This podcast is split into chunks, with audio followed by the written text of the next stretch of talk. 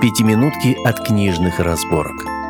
Это формат подкаста, в котором наши ведущие читают книги авторов сам издата и рассказывают о лучших из них. Добрый день, дорогие слушатели! С вами подкаст «Книжные разборки» и я, Валерия Шаталова, расскажу вам о книге «Воронье наследство», автор книги Татьяна Грач. Данное произведение заявлено как детективное и романтическое фэнтези – но я бы сказала, что истории также присущ легкий флер стимпанка. Итак, о чем же книга? Эстелле всего 17, она юна и наивна, живет в поместье графов, окруженная заботой. Однако, внезапная смерть родителей вносит свои коррективы в безоблачную жизнь девушки. Теперь ей предстоит не только научиться справляться со всем самой, но и побороться за наследство с наглым самозванцем и вором Мэлоуном – Оказывается, родители Стеллы составили завещание таким образом, что истинного наследника должен выбрать хранитель семьи, а им является самый настоящий ворон.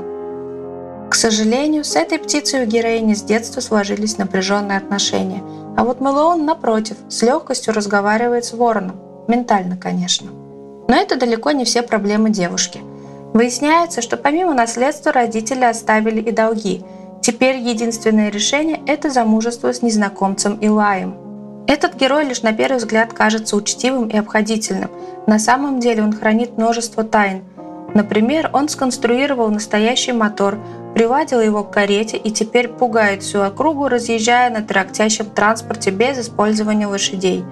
Но не все из секретов Илая такие уж безобидные – чтобы избежать навязанного брака и сохранить поместье, Истелла вынуждена просить помощи у Мелоуна, а также научиться притворяться, манипулировать и порой переступать через себя.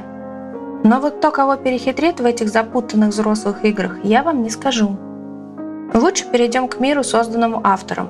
В древние времена Совет из самых могущественных земных обитателей поклялся хранить этот мир от тьмы – Следить за соблюдением договора выбрали справедливого ворона и безжалостную пчелу. Приговор и казнь – это тяжкое бремя даже для избранных. Можно ли вынести приговор тем, кого любишь, а привести его в исполнение? Да, героям придется столкнуться с выбором между личным счастьем и долгом, покорностью судьбе и восстановлению справедливости.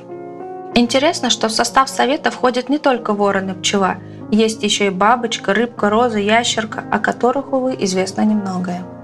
Временами сюжет напоминает шпионские романы, ведь участники Совета вынуждены общаться зашифрованными письмами и устраивать тайные собрания, маскируя их под походы в театр. Читателю тоже предлагается примерить на себя роль детектива и попробовать разобраться, что к чему. Повествование местами кажется немного сумбурным, потому что ведется от разных героев, и не только от основных, но и тех, чьи имена раскрываются далеко не сразу – так что придется строить догадки, теории и, конечно, читать внимательно. Романтическая линия в книге непростая. Эстелла, Мелоун и Вай. Их трое, но классического любовного треугольника здесь нет, как и нет ярко расписанных горячих сцен, часто присущих ромфанту.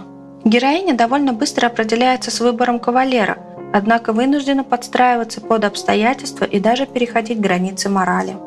В целом, эта история напомнит, что жизнь бесценна и все можно исправить, если есть ради кого. А еще не всегда плохие люди совершают плохие поступки, и наоборот. Книгу «Воронье наследство» можно найти на Литрес.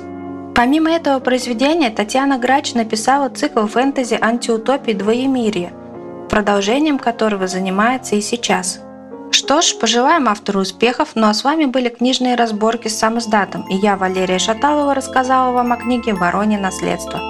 До встречи в новых выпусках!